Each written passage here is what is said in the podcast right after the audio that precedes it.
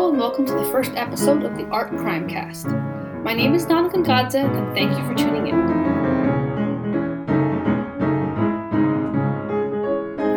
Before we jump to the very interesting topic for this episode, I just want to briefly introduce this project and tell you a little bit about myself. As mentioned, my name is Nana and I'm currently an undergraduate art history major at American University in Washington, D.C. As anyone listening who knows me in real life can attest, I live and breathe art. I started this podcast as a summer project for myself as a way of sharing some of what I know and some very interesting and lesser-known stories about art.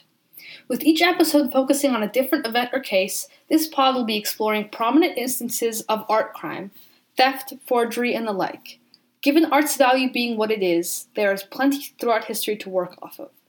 You may be wondering why art crime is what I decided to focus on. For one, I don't believe anyone has ever made a podcast focusing on this topic specifically. Secondly, in my voracious reading of books about art, I've come across many stories of these kinds of crimes.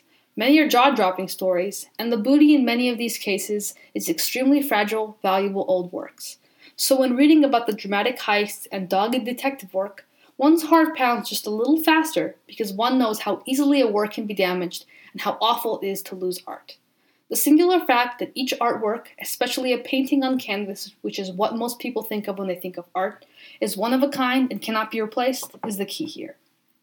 So I felt that these stories, unbelievable as they can be, but all true, would make an engaging and unique topic for a podcast. I hope that you agree. Going off of that, I should issue a brief disclaimer, and this relates to today's episode topic, so stay with me.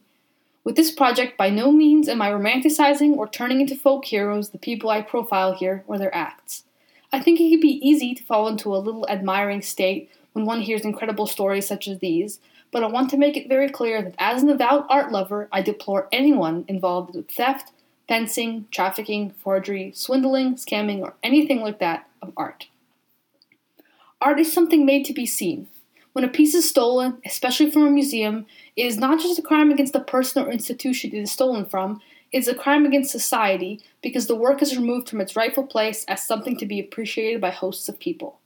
This may be harder to see when, say, a wealthy collector who paid what seems like a crazy sum of money for a work is stolen from. But they did pay, they do take good care of these works, and the theft from them is an affront to the entire art world as well as to the legacy of the artists whose work they are preserving. Forgery takes this even further, directly insulting the sanctity of history and the artist's oeuvre by inserting things into the canon that were just never there. Official government reports place art crime as the third highest grossing criminal trade in the world, behind drugs and weapons trafficking, though it is extremely difficult to track. Art thieves, forgers, and the like are not good people. Nor are they some sort of James Bond villain-esque, art-obsessed, white-gloved member of the uber-rich, commissioning cat burglars to steal work for their personal collection or even doing it themselves. Such a character has never been found in real life, and he is a product of fiction or our overzealous imagination. The truth is, most art criminals are low-level thugs and thieves, often not very smart. They are, or are connected to, greater criminal enterprises of the worst possible people. They deserve no romanticization. Continue to let these facts simmer in the back of your mind as we go along, and let us begin this inaugural episode. The topic, I think, was a natural place to begin, and it is one of the most lucrative art thefts ever committed, an unsolved mystery that has plagued the art world for 27 years. The 1990 robbery of the Isabella Stewart Gardner Museum in Boston, Massachusetts. Estimates of the value of the works stolen clock in around $500 million, and they include pieces by such masters as Vermeer, Rembrandt, Manet, Degas, and Flinck. More about the specific work stolen a little later. And if you find this episode interesting and would like to read a more thorough account of the case and the possible culprits, I suggest the book The Gardner Heist, The True Story of the World's Largest Unsolved Art Theft by Ulrich Boser. To set the scene for you, I think it would be best to begin with a little background on the museum itself, since it is a pretty unique institution. Unfortunately, I've never been able to visit myself, but I would very much like to, as it is not only an interesting art museum, but one of a kind architecturally as well. The museum, then called Fenway Court, was opened in 1903 and contains the collection of Isabella Stewart Gardner and her by then-deceased husband John L. Gardner. The Gardners were very rich and prominent members of society in their age. Isabella herself was extremely eccentric, a legend in her own right in Boston society, as well as a learned and art-loving woman ahead of her time. She was known for being brash and bold, wearing extravagant, daring outfits to society events. She gambled, raced cars, and traveled around the world quite adventurously. She was a tabloid staple and had no problem with this fact. When she was 51 years old, her father died and she inherited a great deal of money, so she decided to start her own museum for her collection, which was a dream of hers.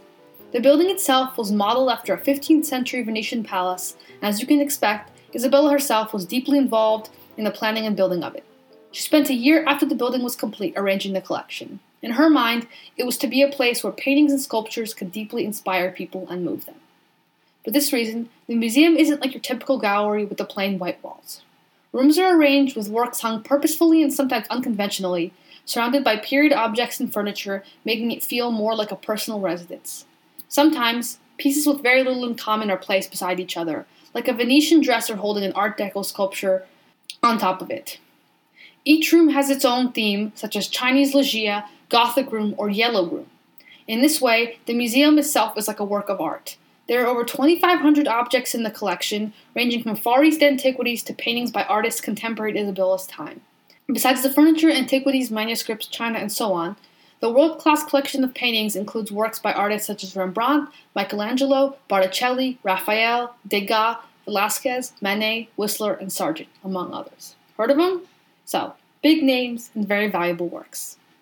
In her will, Isabella stipulated that nothing should ever be moved or rearranged after her death to preserve this unique design. Even this document contains her signature wit and sass. For example, she stipulates that anyone with the given name Isabella can get into the Gardner for free forever. Let us fast forward almost 100 years now to March 18, 1990. It is 1:30 on a chilly Boston evening, or really morning. A couple of teens who had been drinking at a St. Patrick's Day party on the street near the museum recall seeing two men sitting in a small hatchback car in beat policemen's uniforms. These were the culprits, two men whose identities to this day are a mystery to the public. The men approached one of the museum's side entrances and pressed the button for the buzzer. A security guard, Richard Abath, answered via the intercom. Abath was a 23-year-old dropout of the Berkeley College of Music at the time, and a musician for whom the garden gig was just moonlighting. His orders were to never let anyone into the museum at night, but the men he saw via the security camera looked like and claimed to be cops inquiring about a disturbance in the museum courtyard. Abath, unsure if his orders applied to the police, let them in. The men dressed as police came to the watch desk and asked if any other guards were on duty, and when Abath answered yes, they had him call the man down as well via walkie-talkie. While the other guard, Richard Hellman, made his way down, one of the alleged police officers told Abath that he looked familiar and that they believed they had a warrant out for him. Abath stepped away from the desk and the panic button and handed over his ID. And when Hellman, the other guard, arrived, the intruders shoved the two against the wall and handcuffed them. They informed the bewildered Abath and Hellman that this was a robbery and that they gave them the classic or cliche, "Don't cause trouble and you won't get hurt" line. Then they duct-taped the eyes and mouths of the young guards and handcuffed them to pipes in the basement. Their wallets were removed, and the guards threatened to hunt them down if they talked. At this point, there was no way to notify the real police, and no hidden security cameras. Motion detectors were the only way the 81 minutes of part expected, part confusing activities on the part of the intruders were recorded. It wasn't until 8 in the morning that anybody knew of what had occurred. After they had subdued the guards, the intruders, who, for all intents and purposes, had their run of the place then, made their way upstairs to the Dutch room. Their first attempt to take a work was interrupted by a motion alarm that was meant to detract visitors from getting too close to works. This they smashed. They tried to take Rembrandt's 1629 self-portrait, a painting, but, unable to extricate it from its heavy frame, they left it on the floor. Their next target was the Storm on the Sea of Galilee, also by Rembrandt, which I'll talk more about in a moment. With brutal irresponsibility, they smashed the painting out of its frame and sliced the canvas from its stretcher, or the wooden skeleton over which the canvas is stretched. The next work they grabbed was a Lady and Gentleman in Black from 1633, then thought to also be a Rembrandt, but whose authorship is now questioned by some people. Then, Johannes Vermeer's The Concert from the late 1650s. An extremely valuable work when you consider that only 34 works by Vermeer have survived, identified, and authenticated to this day. It may be worth as much as $300 million alone.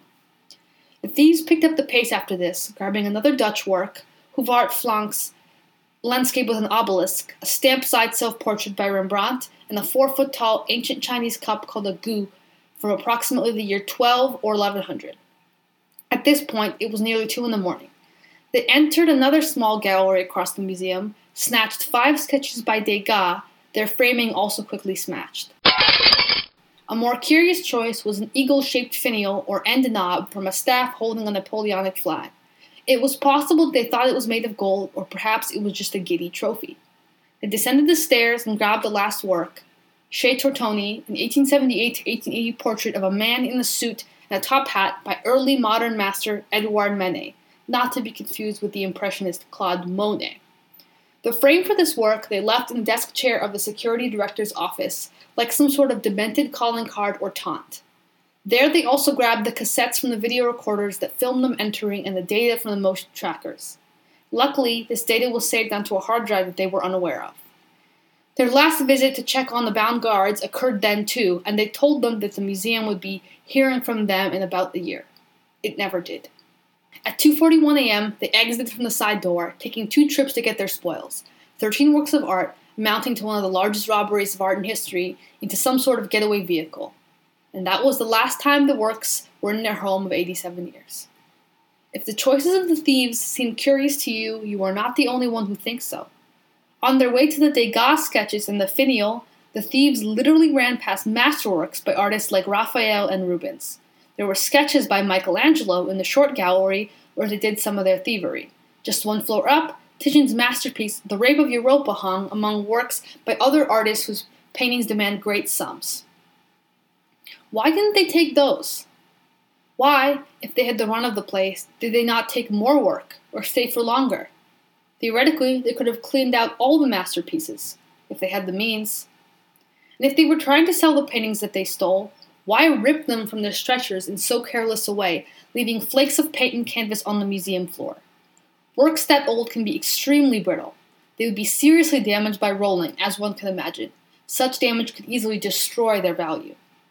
Yet in terms of big-ticket items, some of the works they did grab, which are still missing to this day, as I have mentioned, line up. Vermeer's The Concert was one of the first major works acquired by Isabella Stewart Gardner back when he was a much less well-known and revered artist. It is nearly priceless now and impossible to sell anywhere but the black market, given its renown. 8 times as many works are attributed to Rembrandt than to Vermeer, but Storm on the Sea of Galilee was Rembrandt's only seascape that we know of. He is the undisputed king of the Dutch Golden Age, and so the fact that the thieves made off with 3 of the 4 of his work they tried to move makes sense. These facts, coupled with the fairly smooth and intimidating way in which they gained entrance to the museum and subdued the guards, have led many investigators to conclude that these were not expert art thieves, but they did seem to be experienced criminals with a detailed, advanced plan. Beyond that, the sureties become much fewer and far between. Before I go into the various theories and leads on the case, let's talk a little bit about the stolen works themselves, specifically the paintings. If you want to see images of them, you can find them on this pod's blog, The Art Crimecast.wordpress.com, or just by doing a Google image search, since we've all got our phones in our back pockets in this day and age. The Gardner currently has a $5 million reward for information leading to the recovery of the works in good condition, but it has yet to be claimed. Chez Tortoni, from 1878 to 1880, is a portrait by Edouard Manet and a very much classic work of the groundbreaking French artist. It is a portrait of a well-dressed man, leaning forward slightly with a writing instrument in his hand and a glass of amber liquid on the desk beside him. He looks at us almost expectantly, like perhaps we are dictating something to him, or we have interrupted his work and he would like to know why. What is he thinking? Is the painting full of quiet mystery? The subject's ambiguous expression, like much of the rest of the work, is executed in a flick-like, painterly brushstrokes, giving the background an almost abstract feel and rejecting the academic convention of a completely finished surface and slavish attention to detail. Manet was one of the first artists of his day to really embrace this style, and this work, like many others of his, focuses on urban life and everyday scenes, controversial at the time when the most lauded type of painting was huge heroic history works. For this focus on the fleeting and contingent, as poet Charles Baudelaire described, Manet was largely rejected, mocked, and laughed at in official salon exhibitions. But he had his fans, and is known as one of the direct predecessors to the Impressionists. The loss of this work and its meditation on the fleeting moment is a great shame. Then there are the Dutch masterworks. It is believed by many that the thieves took Landscape with an Obelisk by Govaert Flinck because they thought it was a Rembrandt. Indeed, it doesn't look too different from many of the master's other works. Flinck was a student of Rembrandt, hence the similarity. Even Isabella thought so when she bought the work. Rembrandt had many, many students in his studio, and over the years a lot of their work was attributed to him, whether by mistake or on purpose. To this day, scholars and experts are still sorting out his exact oeuvre. Modern estimates acknowledge this to be something like 300 paintings, double that in etchings, and several thousand drawings, down from earlier estimates of 600 plus paintings. We can see evidence of this modern critical reassessment of the master's catalog in the fact that the authenticity of one of the works stolen by the Gardner thieves, A Lady and Gentleman in Black, has been questioned by leading scholars in subsequent years. While neither Flinck's Landscape or Lady and Gentleman by artist unknown are by Rembrandt, they are both still beautiful works typifying the expressive landscape and dignified portrait genres, respectively, of the Dutch Golden Age. The two genuine Rembrandts stolen by the thieves are a truly painful loss to the Gardner collection. Rembrandt, who was born in the Netherlands and worked there his whole life, was a very prolific artist and a man who went through many personal ups and downs in his personal and financial life. His works were revolutionary and bold for their dramatic lighting, painterly application of pigment, and the psychological insight he was able to make in his depictions of people. Self-portraits were one way he did this. Over 90 are known to exist, etchings, paintings, and drawings, making him history's most prolific self-portraitist. Some are tiny, often amusing etchings of himself imitating a variety of expressions, and some are finished and regal three-quarter view oil paintings in which he does not hold back on showing his age in later years, a testament to his dedication to showing honest realism.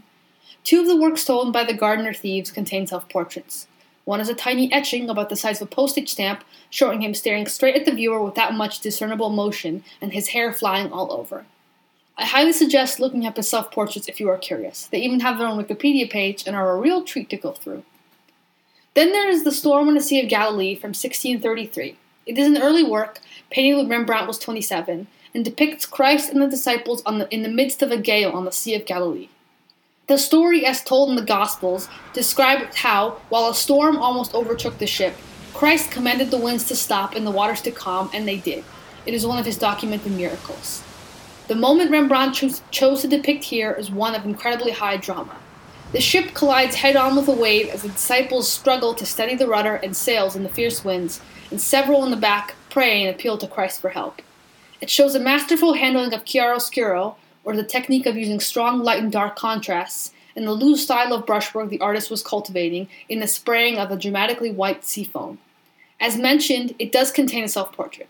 Rembrandt depicts himself as a disciple on the ship, the only one staring directly at the viewer as he holds his hat steady to his head and onto a rope for support. This was not the only time Rembrandt would insert himself into historical depictions. In his Raising of the Cross, he stands right at the feet of Christ nailed to the cross and depicts himself being one of the ones who raised it. Pretty audacious, but that's classic Rembrandt. Returning to Storm, it bears repeating again that this is the Dutch master's only known seascape and a dramatic, intriguing work. We know about as much about the prolific Rembrandt as we know little about the mysterious Vermeer, who worked in the Netherlands in the same century as Rembrandt, except in the city of Delft, where he was also born. Little is certain about his life. He had at least one patron whose identity is unknown, but it is believed that he was never particularly famous outside of Delft in his lifetime. For a long time in history, he was basically unknown. It is not till the 19th century that he was rediscovered and a catalogue of his was put together, though the number of works attributed to him has been whittled down over time. He did not have a very happy life, little as we know about it. He was extremely deliberate and slow in his process of working, being his income was small, and when he moved back in with his mother-in-law, his wife, and his 11 children. When war broke out between France and the Netherlands and the economy collapsed, the family fell further into debt. After he died at age 43, shortly following this, his wife told the bankruptcy court that the stress of financial pressures is what killed him. The few works that we do have of his are world-famous for a reason. They are meticulously and stunningly crafted. Most are interior scenes full of small, unspoken mysteries and contemplative moments. His handling of light is particularly remarkable, showing a unique softness and natural illumination. The Concert, a work stolen from the Gardner, is one of these excellent works that hints at a narrative but never gives away more than whispers. It depicts three figures off to the right of the room, two of them, a man and a woman, playing instruments, and another woman singing or about to sing. But it is not clear if it is so simple a scene. Works from this era and this time period are often full of symbolism and subtle moralizing messages. Often the interior of a room, its contents, cleanliness, or lack thereof, revealed something about the subjects. In this case, the discarded sheet music, instruments, and large draped table in a dark foreground make us wonder what led up to this little scene that makes up the main subject. In the paintings above the women, one shows a landscape and the other is a work called Procurus, owned by Vermeer's mother-in-law. It shows a lecherous man, a busty young woman, and the eponymous crone pointing to her palm, presumably arranging a liaison. What does this mean in the context of the concert? Is it included to make us question the virtue of the singing woman or the relationship between the two or more of the figures? As in many other Vermeers, nothing is spoken outright. It rewards contemplation and theorizing. Sadly, however, such a privilege has been wrested from us by the thieves. This is what I mean when I say the real victims of art crimes such as this is society at large, especially in the case of museum thefts. These works have been missing for my entire life, and if they exist in their proper state anymore is unknown. Calling such an event a tragedy may sound overdramatic to some, but when you are talking about works like these, so rare and unique, with nothing like them out there in the world, you have to kind of see it in that way. Now, to what is possibly the most intriguing aspect of this case, its unsolved nature. The problematic thing about describing the investigation is that a great deal of what the FBI has discovered about the case is kept from the public. In 2013, they announced that they knew who the culprits of the heist were, but their identities were kept secret, and no one has ever been charged. 2 years ago, in 2015, the agency revealed why. The culprits they identified are dead. They did not provide their names. The investigation continues to this day and is active, but the trail the FBI were following earlier went cold around 2003.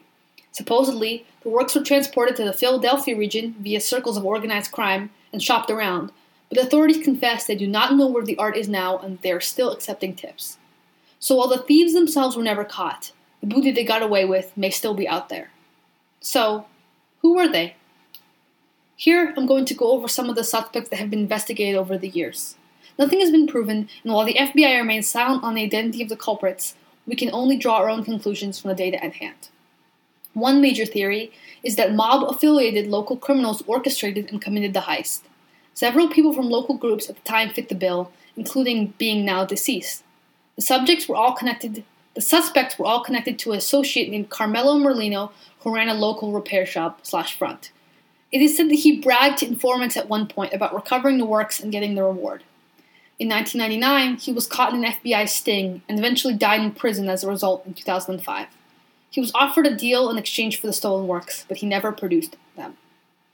Some of his associates that were probably involved include local criminals George Reisfelder, who overdosed on cocaine in 1999, and Leonard DiMuzio, who was shot to death in the same year, and David Turner, who is currently in prison. Turner had a nasty reputation when he was out on the streets, linked to robberies and a number of brutal murders. His release is scheduled for 2025, and he will be 57 years old. The FBI's belief is that the works landed in the hands of a mafia-tied bank robber named Robert Gorrente. He died in 2004. 7 years ago, his wife told the FBI that Gorrente gave two of the works to a mobster in Connecticut named Robert Gentile. Gentile is 80 years old and in poor health, awaiting trial in jail for gun charges thanks to a sting. He says he knows nothing about the missing art, though it is alleged that he once offered to sell some of the works for $500,000 each to an undercover FBI agent. Another theory that still holds water is the idea that Richard Abath, the musician night guard who was 23 at the time of the heist, and the one who ultimately let the culprits in, did so purposefully. The claims of the so-called police that convinced him to open the doors had some merit. Abath said that he knew that pranksters could have climbed into the museum property via a fence, so it was possible that there really was a disturbance in the courtyard. To this day, Abath, who is now 50 years old, maintains that he was not involved in the robbery, but that prosecutors told him that he's never been eliminated as a suspect. There are several reasons why their rationale makes sense. Abath was in the band and occasionally showed up to work under the influence of various substances, and once let some buddies into the museum for an impromptu and illicit party. He claimed that the reason he left the desk and the panic button when the thieves asked him to was because he wanted to avoid arrest. However, the motion sensors that tracked the thieves' whereabouts throughout the museum did not record them entering the gallery where Manet's Cher Tortoni hung. All that was caught was a two-round made by Abath on his guard walk beforehand. They also picked up that he briefly opened the side door shortly before he buzzed in the thieves. Abath maintained that he opened the door before the robber to check if the door was locked. Authorities have also released a video in the last few years that captures Abath letting a man identified as unauthorized into the museum the night before it was robbed, who spoke to him at the desk for a few minutes before leaving. Was this a prep run for the robbery? Was the door opening some sort of signal to the perps? Did he steal the Manet? Abath admits that this looks somewhat suspicious. Investigators say that his lifestyle at the time of the robbery, basically being a broke musician and a college dropout who admitted that he openly complained about the bad security at the museum to strangers at parties, could have attracted the type of people who may have pulled off the heist. However, he maintains that he did not know of anyone who used this information to stage the robbery. He holds that he was just trying to avoid trouble with who he genuinely thought was the police, and he can't explain the missing motion sensor information.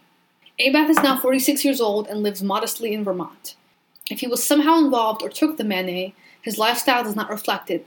Leaving the frame on the security director's chair would have been a bold move as well. Stats show that the inside help plays a role in a staggering number of art theft cases, which is possibly why authorities have seemed to keep an eye on Abath since the robbery took place. As of 2013, he was working on a book about the heist. Another theory that comes from a 1997 event that seemed like it was a breakthrough, but was quickly revealed to be dashed hopes. In August of that year, a reporter from the Boston Herald named Tom Mashberg caught onto the story of a small-time criminal and antique store owner named William Youngsworth III. When Youngsworth was in the holding cell of a Randolph, Massachusetts police department in that year for a guns charge, he claimed that he'd get the painting stolen from the Gardner in exchange for the $5 million reward, drop charges against him, and freedom from prison from an imprisoned legendary art thief named Miles Connor. Police were not so convinced because they knew Youngsworth was low on the totem pole, but Mashberg was interested. A driver picked up Mashberg a few weeks after he asked for proof from Youngsworth and drove him to an old warehouse. The reporter was escorted upstairs where the driver removed purportedly storm on the sea from a bin, unfurled it, and showed it to him, and indicated that the rest of the works were in tubes stored with it. Mashberg said that he saw the torn sides and Rembrandt's signature. A few days later, it was front page in the Boston Herald with the headline, "We've Seen It." This launched a serious negotiation between Youngsworth and authorities, including Youngsworth producing a vial of paint chips that the Herald investigated and confirmed was from a Dutch old master work.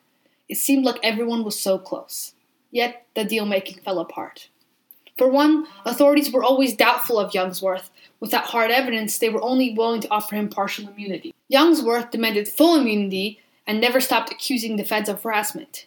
He was also convicted of a car theft charge, and it was announced that the paint fragments were not from Storm, though from a Dutch work of the 17th century, including possibly Vermeer. At that point, however, negotiations were over. Tom Mashberg now believes what he was shown in 1997 was a replica. Youngsworth lives in Massachusetts and refuses requests for interviews about the robbery. A rather more well-known name linked to the robbery is that of James Whitey Bulger, the recently apprehended and notorious Boston gangster. At the time of the robbery, Bulger was the big man on campus in the Boston underworld and an FBI informant. It was thought that there was little chance he didn't at least know who did it, given his position. A close associate of his claimed 7 years ago that Bulger and his people were trying to find the works to use as a bargaining chip for the future. Bulger, on the FBI's top 10 most wanted list, and with warrants out on him for many crimes, including murder, was caught in 2011. He has been on the run for 16 years, and with him, feds found over $800,000 in cash and many dozens of weapons, but no Gardner paintings. He is now serving a life sentence at age 87. Another gang-related figure who has been theorized to be connected to the robbery is Robert Donati, a mob associate of a mafia man named Vincent Ferrara, and this theory has quite a dark ending to it. Notorious mafia capo, or made man, Ferrara was in prison at the time of the robbery. It is said that Donati visited Ferrara in prison after the heist and said that he stole the paintings with the intent of using them to win freedom for Ferrara, some show of loyalty. Donati apparently also said that given the intensity of the manhunt, he was going to lay low for a while. In 1991, his body was found in the trunk of a car near his home, viciously beaten and stabbed. His killers were never found. Art thief Miles Connor Jr., previously mentioned, who was also in prison at the time of the robbery, also claimed that he and Donati talked about the museum's then flimsy security and once cased the place before he was in prison. He also said in his biography that an old friend of his named David Hockton visited him in prison after the heist and said that Donati was one of the perpetrators. He also said that Donati was going to use the works to get Connor out. As for Vincent Ferrara, he was released in 2005. Connor got out in 2000, but he had a massive heart attack in 1998 that seriously impaired his long-term memory. Hockton died of a heart attack in the same year. Given that it has been almost 30 years since the heist occurred, the statute of limitations on the crime has expired and the thieves can no longer face charges for the robbery. The FBI has stated that anyone voluntarily returning the artwork would also not get charged, but anyone caught with stolen items can be. So, where are the works? And most importantly, what state are they in? As mentioned before, works as old as The Concert or Storm on a Sea of Galilee are extremely fragile. They can be as brittle as potato chips. Rolling them could cause major issues. The paint could start cracking or falling off in chunks.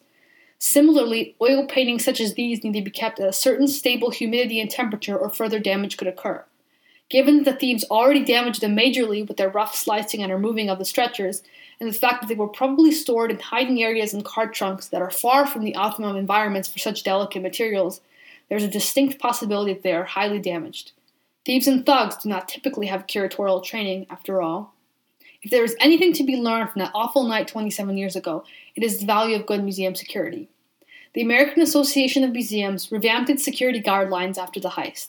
More emphasis is put on trained and well-vetted security staff, though they are still a rather underpaid group considering the importance of their work.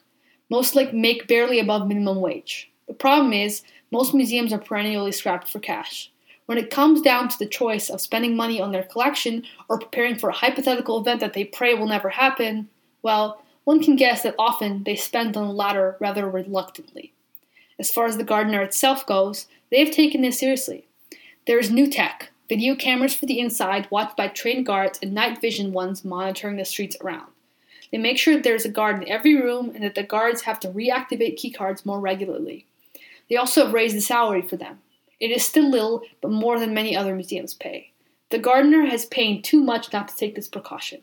Also, if anyone ever tries to return forged versions of the work, it is doubtful they will have much success. Conservators at the museum have extensive notes, photographs, and x-rays and other documents on each work, detailing every scratch and scrape and every inch of the canvas. They will be sure if a work is anything but a genuine article. All in all, one can only hope that this theft will remain the largest in history and nothing on the scale ever happens again. If you visit the Gardner today, you can find the empty frames of the stolen works still hanging on the wall. Depending on how one looks at it, they are either a somber memorial marker of the event or a little physical symbol of hope that the works will one day come home and take their rightful place on the wall just where Isabella wanted them to be. I suppose the best we can hope for is that someone, somewhere out there who has the work, realizes this fact and has a change of heart.